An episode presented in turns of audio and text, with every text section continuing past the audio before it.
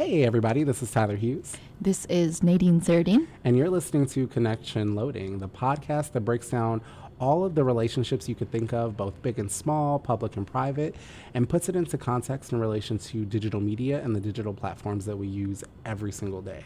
So, the way that this works is we pose a question at the very beginning of each episode, we kind of walk you through it, and at the very end of the episode, we hope that we gave you some sort of answer to the question that we posed. Yeah. Great. So, with that being said, what is the question of the day? Is privacy overrated? I kind of think it is. What do you think? Mm, I'm a little more skeptical. Let's uh, let's get into it and Yeah, then let's break this down. Yeah. So, according to an interview in the Harvard Gazette with uh, Bruce Schneier, who is a fellow with the Berkman Klein Center for Internet and Society and the Belfer Center for Science and International Affairs, basically he's a really important dude and he's like the expert on internet privacy. he is a privacy god guru. Yeah. Like, you can't get on his level. Bruce states that privacy. and we're on a first name basis. yeah, we are. We love Bruce. Privacy really isn't in the news because people just don't care about it. Or people don't care because it's not in the news. Mm, I see what you did there. Um, I think the big takeaway that I got from that also was that on digital platforms, we, the people, we're the product, not the customer. So let me break this down for you. So imagine going into a grocery store, you get some apples, some bananas, some bread, some broccoli. Tyler's very healthy. I try to be. and you you purchase these items and you're done. You know, you go into Walmart, you get your stuff, and you go home.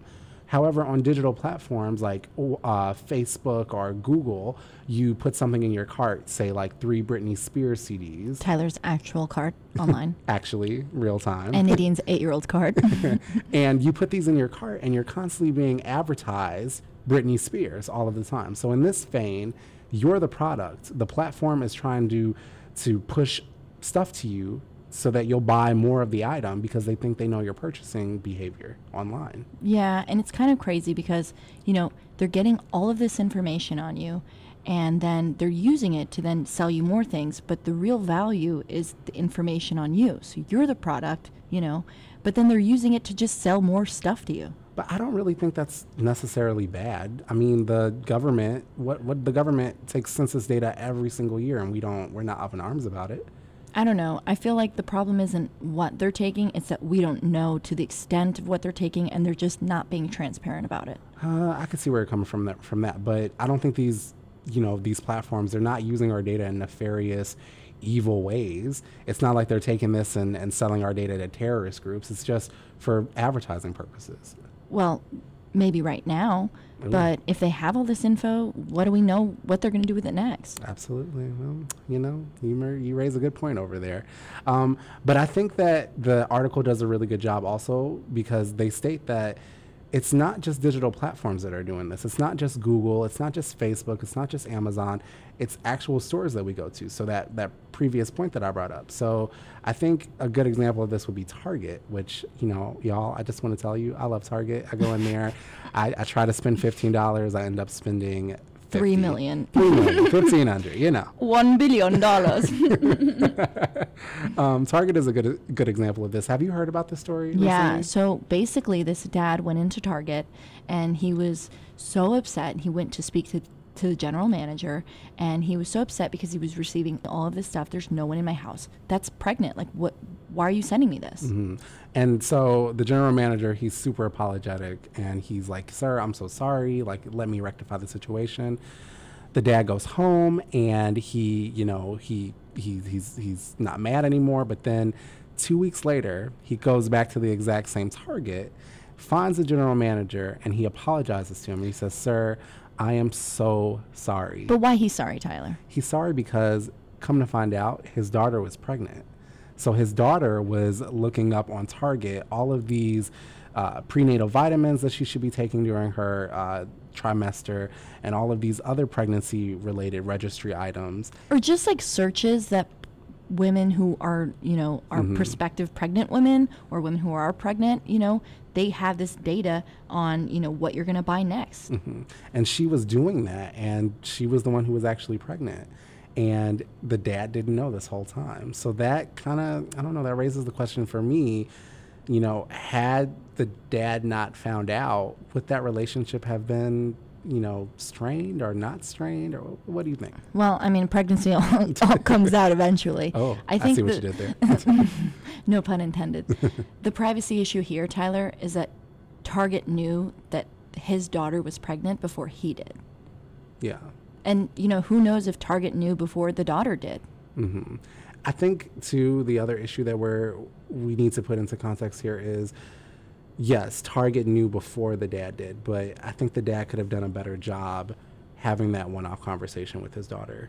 Yeah, Ty, but, you know, I've been 15, and the last thing that I want to do is talk to my parents about those sorts of things, you know? Mhm. I still don't. And so, how can we expect that? Yeah, for sure. Um, I think the big thing for me here also is that, you know, what what was so bad about her wanting to take this step and and you know do it search up these items by herself. I don't think there's anything wrong with that. I think that's how we kind of move through society now. You know, Mhm. anytime you have a bump or a scratch or any weird symptom, what's the first thing you do, Tyler? I don't know. I'd look it up. We go online. WebMD it. now, that's not a big deal because we're just trying to inform ourselves. But when someone's watching these things and marketing you for these things, you know, it, it becomes problematic. For sure. I totally see that. So I think, I don't think I'm s- sold still. I think that I, I'm, I'm not. I'm Tyler's a really tough not. sell. I really am. Uh, un, unrelated to Target. I don't think I'm sold that privacy is, is something super valuable. I really do feel that, you know, we put ourselves out there every single day. We're, we're public figures, Nadine, whether you like to believe it or not.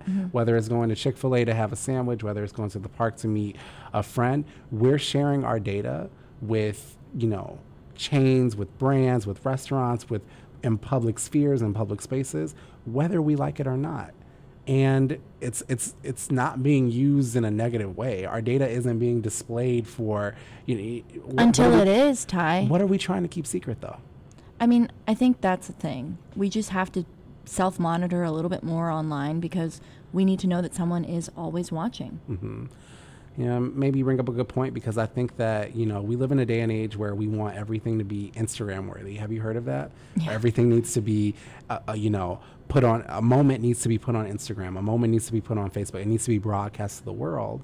And I feel that we tend to take these moments and we they're not personal anymore. Mm-hmm. So whereas in the past where you know we'd go out to the club and we'd have a moment together, Mm-hmm. or we'd go to a party and we'd have a moment together, it's now being uploaded everywhere, And now- this moment is being marketed. Yeah, and we're having moments with big companies that we don't even realize because they know everything about us. I mean, Mm-hmm. it's just the transparency for me, Ty. I mean, whether they're taking it for this or that, I don't like that they're taking it and not telling me what they're taking and why they're taking. for sure. So I, I think your thing would be, you know, try to be self-aware and monitor yourself online. And my thing is, don't make everything a social moment. Not everything needs to be a social media mo- uh, moment.